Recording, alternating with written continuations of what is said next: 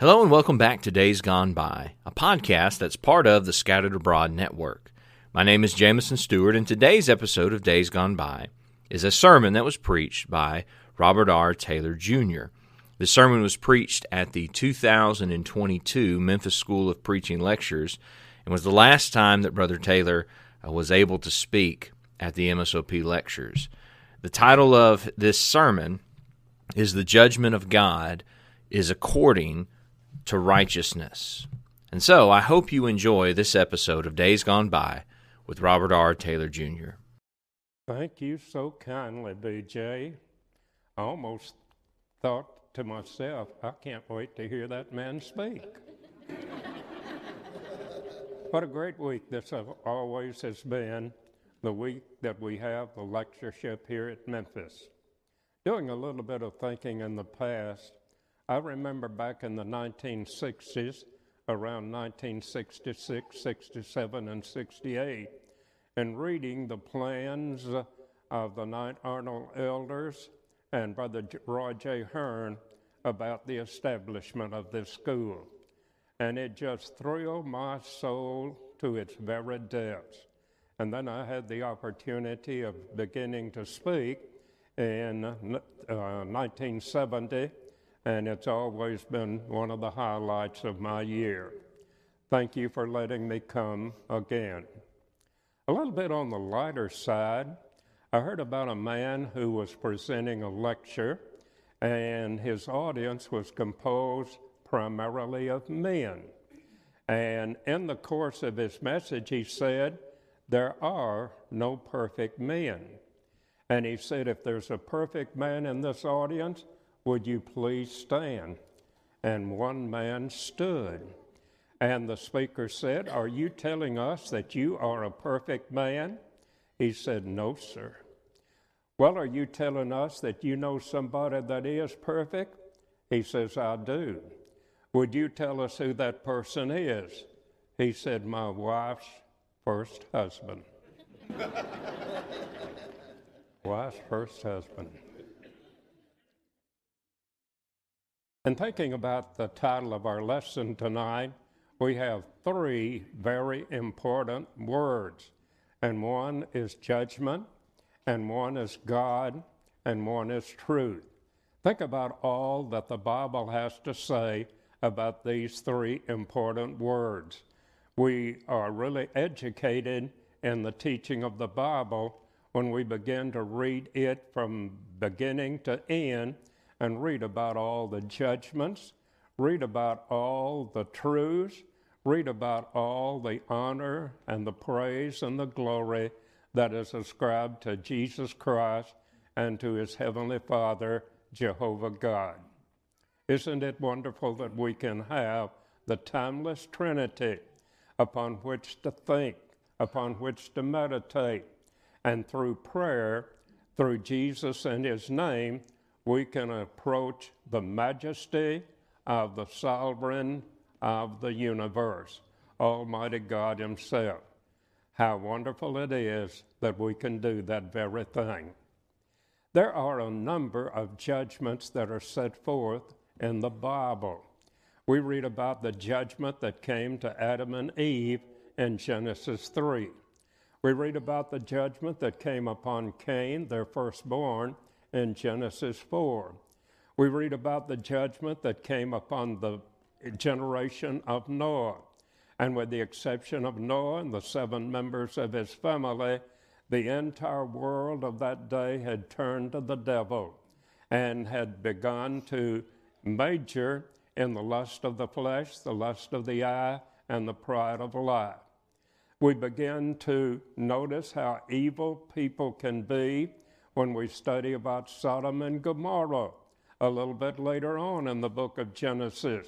And you remember the judgment that came upon these cities. They were warned and uh, they paid no attention to it. Only seven people plus Noah survived uh, among all the population of the world of that day. We have judgments that were give, that were leveled against uh, the two kingdoms, the northern kingdom and the southern kingdom Of course, there'd been the United Kingdom under Saul, David, and Solomon for 120 years. And then with the division of the kingdom, we have the northern and the southern. And there was a great deal of rivalry between the north and between the south. And the northern kingdom had 19 kings, and I do not recall reading a single uh, one that would really be counted as a righteous monarch. And even in the kings that ruled over Judah, I cannot recall very many of them that would have been righteous and sober and godly in their management of God's people. That shows the, the power that sin and Satan have within the human family. We read about the judgments that came upon uh, the northern kingdom by the Assyrian nation, about the judgment that came upon the nation of Judah as uh, the Babylonian people came against them. And then on into the New Testament, perhaps the greatest degree of suffering that anybody has ever suffered was with the destruction of Jerusalem in AD 70. And Jesus spoke about that coming destruction in three different chapters. In Matthew, the 24th chapter, in Mark, the 13th chapter, and in Luke, the 21st chapter. And Jesus declared that whenever that destruction descends, it will be something unlike anything else that has ever happened or ever will happen. That's what sin can do to the human family. And then we have the judgment that we're going to talk about tonight the final judgment. And uh, that is something that is very serious indeed. I'm told that Daniel Webster, the great statesman from the New England area, a very devout man and a very fluent and eloquent speaker, that he was one time asked, What is the most serious thought that you have ever entertained? He did not go to any of the battles that he had fought upon the floors of Congress for the preservation of the beloved republic of which he was a part, an appreciated part. He did not go to anything that had happened to him personally, but he said, The most serious thing that I've ever entertained is the concept of standing before God in judgment, give an account of the way that I have lived and conducted myself. And really, when we turn our own attention to that, is there a more serious thought that we could entertain than this tonight? And thinking about the judgment, I want to raise some questions and give biblical answers to them. First of all, is there going to be a standard for this judgment? Well, negatively speaking, it will not be the, the laws of mankind. It will not be the philosophers that have been uh, writing through the years. It will not be the doctrines and commandments of men. It will not be any of these. It will not be the Baptist Manual for Baptist people. It will not be the Methodist Confessional for people of that persuasion.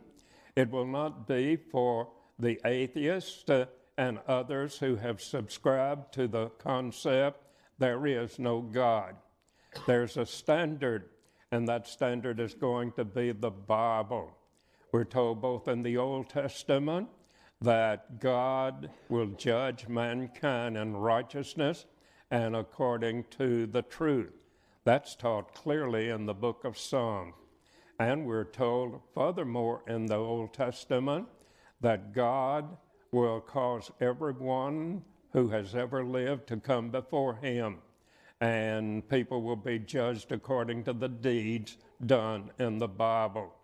And the Bible teaches that, teaches the same in the New Testament.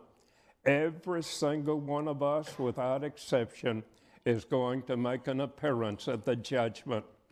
I remember listening to the late Billy Graham in one of his crusades out in a western state. I believe it may have been Denver. This was way back in the 1950s.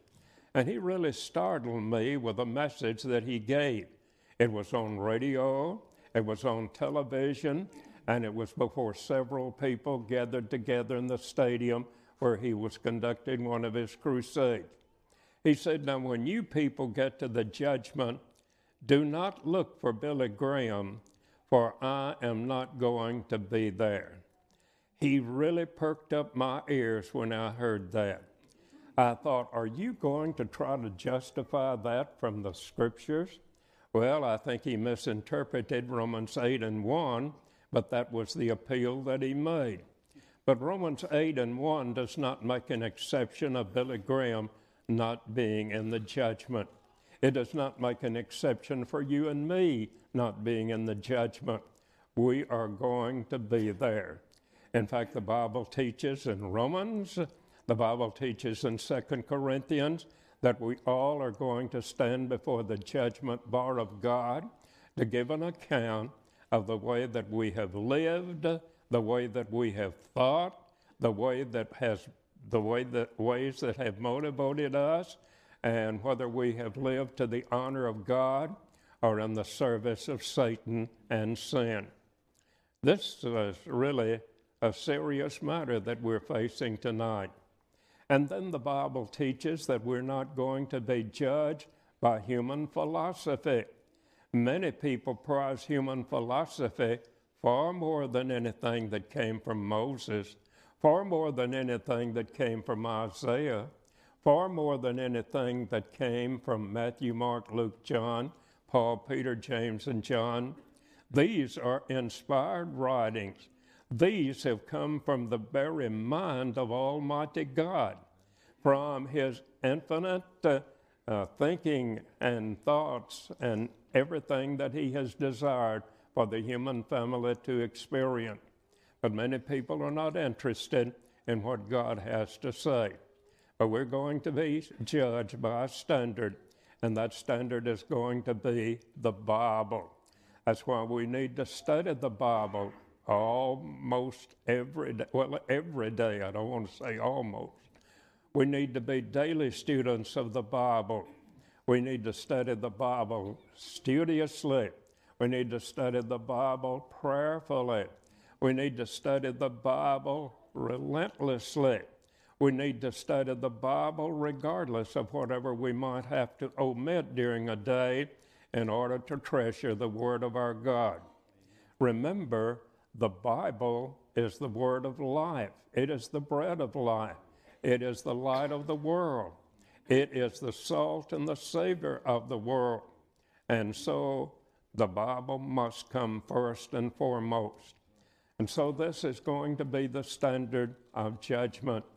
And not only that, but the Bible actually labels some people who are going to be present at the judgment. We know that Sodom and Gomorrah are going to be present at judgment. We know that Tyre and Sidon are going to be present at judgment. We know that Jesus said that it will be more tolerable for Tyre and Sidon in the day of judgment than for Chorazin and Bethsaida and Capernaum, three cities in which he had done some of his most eloquent and excellent preaching and yet for the most part they had turned deaf ears to, very, to the very Prince of Life, to the very one who had come to give his life as a ransom for humanity. What a wonderful Savior we have in the Lord Jesus Christ. And then another question about judgment. Uh, well, before I get to, uh, away from that point, I remember uh, a number of things that people have taught about the judgment. When I was just a boy growing up in northwest Tennessee, I remember hearing some of the brethren talk about a certain movement that had its beginning over in the neighboring state of, of Arkansas. Some had decided that judgment is in this life and not the next world after all we are going to be judged at the last day. Jesus said that whoever rejects me and rejects my word has one that judgeth him. The word that I have spoken, the same shall judge him in the last day. We do not have to be in any doubt whatsoever before we recognize and readily accept that the word of Jesus is going to uh, be the standard of authority. Also, going be, there's going to be a great division on that day. All are going to be there, even Billy Graham. And it's going to be consisting of two great divisions of people. One will be greatly from the standpoint of evil, the standpoint of sinful, the standpoint of irreverence, the standpoint of immorality. And that will get, I think, most of the people that have lived in the centuries from Adam down to the present. And these people will be placed on the left hand on the day of judgment. That's what Jesus teaches in Matthew, the 24th chapter. And then the righteous people, the second class of people, will be placed on his right hand. To the former he will say, Depart from me, ye wicked, or ye cursed, into everlasting fire, prepared for the devil and his angels. To which they will reply, Lord, when did we fail to give you food or drink or, or take care of you? Jesus had just said, When I was sick, you didn't come to see me. When I was uh, uh, in pain, you did not comfort me. When I was hungry, you did not feed me. When I was thirsty, you gave me no water to slake my thirst. And of course, they would want to know when did we treat thee in such fashion? He said, Inasmuch as you have not, not have done this to the least of my brethren, you have not done it unto me.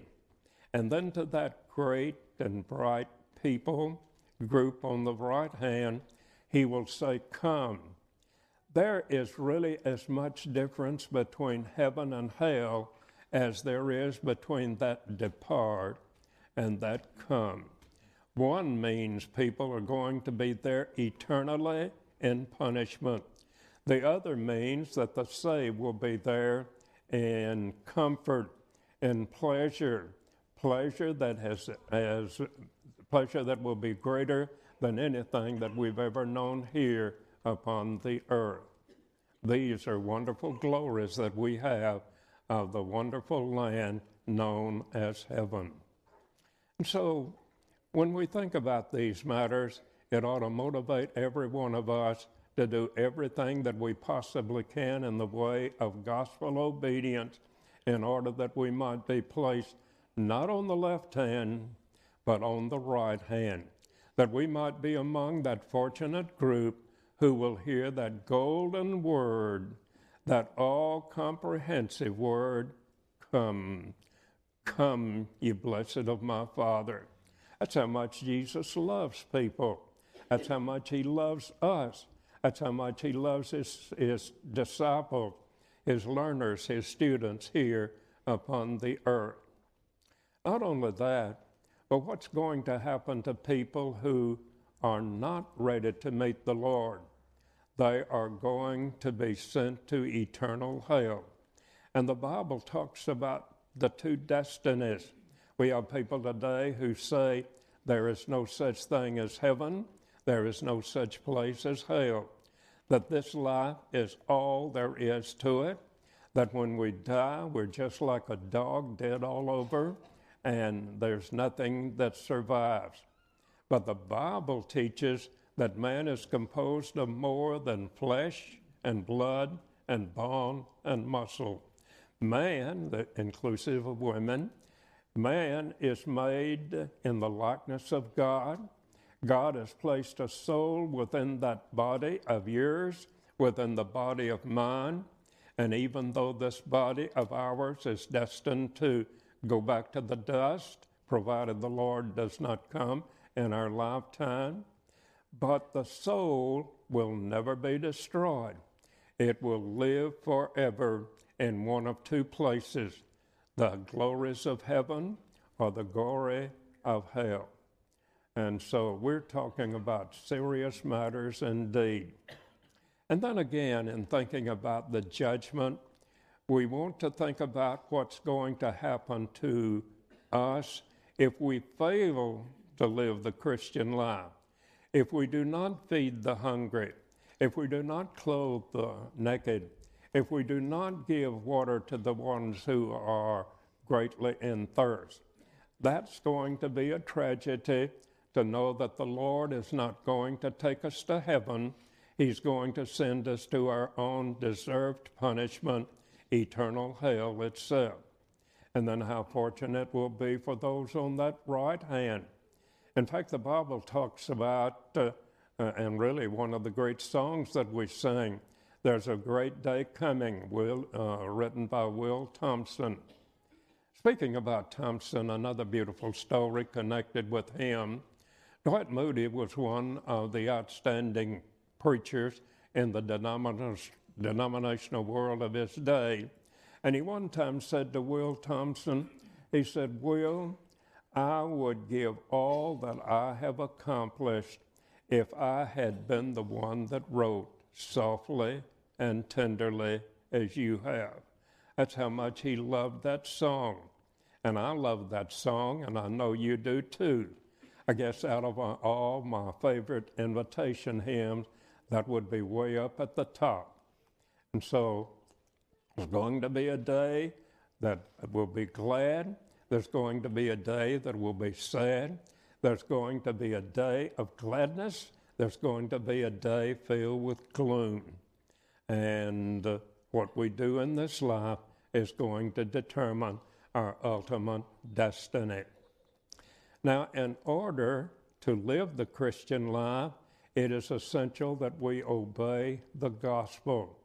This is what we mean by obeying the first principles and or the first law of pardon. And the Bible is clear even though the denominational world has messed up the gospel plan of salvation in so, mu- in so much of a multitude of ways. But the Bible teaches the necessity of hearing. So then faith cometh by hearing, and hearing by the word of God. It is essential that we have faith faith in God, faith in Christ, faith in the Holy Spirit, faith in the holiness of God's. Uh, sterling and wonderful word. And the Bible teaches in Hebrews 11 and verse 6 that uh, uh, it is impossible to please God unless we have faith. He that cometh to God must believe that he is, and that he is a rewarder of them that diligently seek him. And then there must be a departure from sin. We know this is a repentance. This is a change. It is a change of mind. It is prompted by godly sorrow, and it results in a changed attitude, a changed motive in life, and a change in thinking, a change in motive, and a change in speech, and a change in daily deeds. That's the power that we have in helping to determine what our ultimate destiny, destiny is going to be. And then there must be a confession. Think how fortunate it is and what a happy occasion it is to be able to say from the lips and then from the heart, I believe that Jesus Christ is the Son of God. Alan Highers has told the story a number of years about being in New York City as a young man. He and another young man had gone with an older preacher to New York City, and they had obtained permission to have a service in New York's famed Central Park.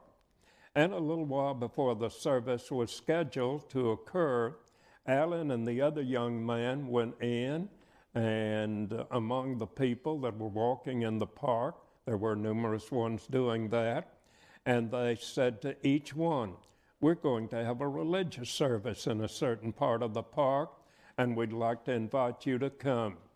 Alan said he met a rather, uh, a rather dignified uh, gentleman. He appeared to be very elaborate in his thinking, I mean, in his dress and in his speech.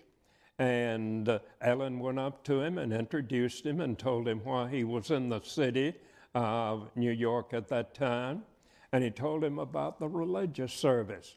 He had a tract that he handed to this man, and in the tract was the name Jesus Christ. When the man saw it, he handed it back. He really shoved it back to Alan and said, I do not believe that he ever lived. That's one of the most stupid things that any person can say. Even time itself is dated BC and AD. He is the greatest one in regard to time and how time is actually figured out and determined from time to time. In the BC area, Abraham and Isaac and Jacob and David and the Isaiah, the major prophets and the minor prophets, all lived in the BC area. And uh, the great prophets of the Old Testament prophesied about the coming of the Son of God. And then the AD, this is in the year of our Lord. And uh, we, of course, have lived in the second great era of time. And so, uh, whenever we talk about 2022, we're talking roughly about 2022 years when something happened in our universe around time itself is actually regulated.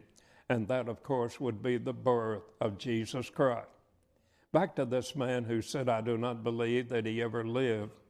I think if I were that man with that disposition, it would bother me every day that I wrote a check to pay a bill if I had to write down, well, this year, 2022 AD.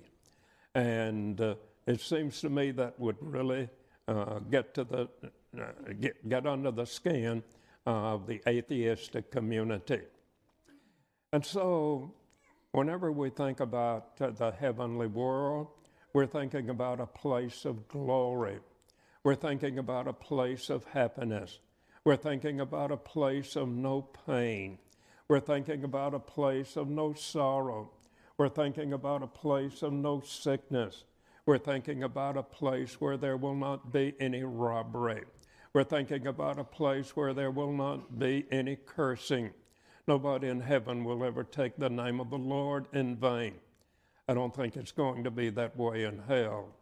And uh, they, they are going to reap the punishment of having taken the name of the Lord and trounced his book and decided against Jesus Christ and the salvation that he graciously tenders to mankind.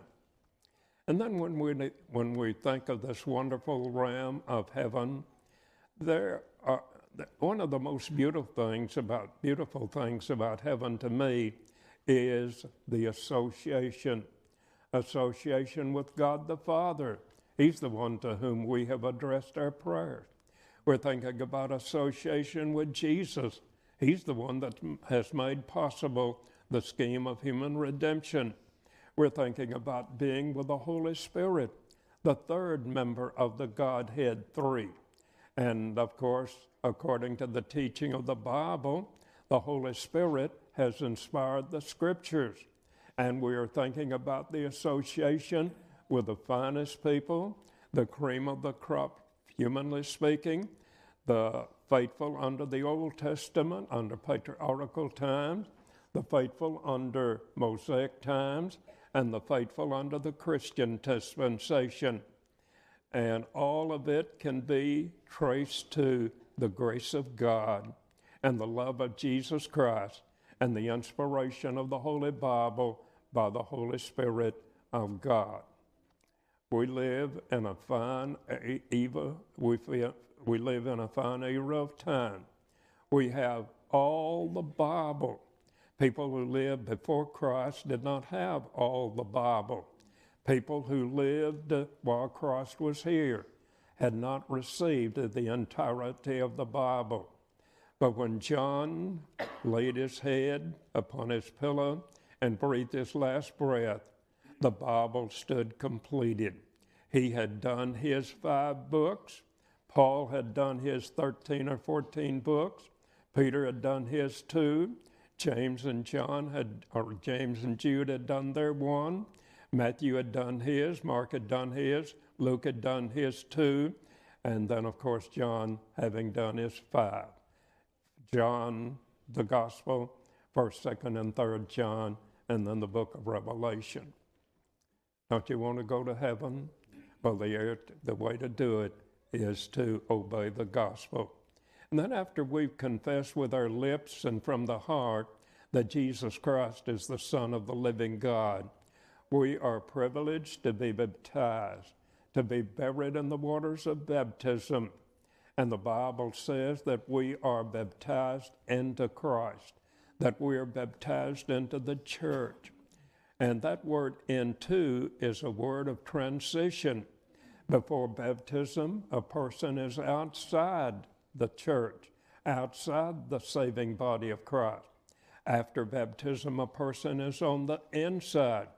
Hence, in baptism and uh, the commandments that come before it, we make the transition from the outside, where there's damnation, to the inside, where there is the sweetness of salvation. And then after baptism, we have the challenge to leave, uh, to live the Christian life. That means faithfulness and worship. That means faithfulness in our homes. That means faithfulness on the job. That means faithfulness in all of our communications with other people. It means honesty. It means justly. It means uh, a sweet disposition of a person that loves God and loves the souls of mankind. We have the wonderful privilege of worshiping God in spirit and in truth. We have the wonderful and challenging opportunity of teaching others about the plan of life. I remember studying with a young man a number of years ago, and upon finishing our study together, I baptized him a little bit later on. He said, I want to thank you for teaching me the Bible. He was grateful, and I was grateful to hear his words uh, that meant so much to me. And I know you can look back to people who have influenced you and be thankful for the wonderful teaching that they've done and the wonderful example that they have set before you in the family and in the church and uh, in all realms of life. If you're not a Christian tonight, we hope that you'll respond by hearing, by believing, by repenting, by confessing, by being baptized, and then, like the eunuch in Acts, the eighth chapter, be able to go on your way rejoicing. If subject, why not respond while we stand and sing? Thank you so much for listening to this episode on the Scattered Abroad Network. We are grateful for your continued support as well as your continued prayers.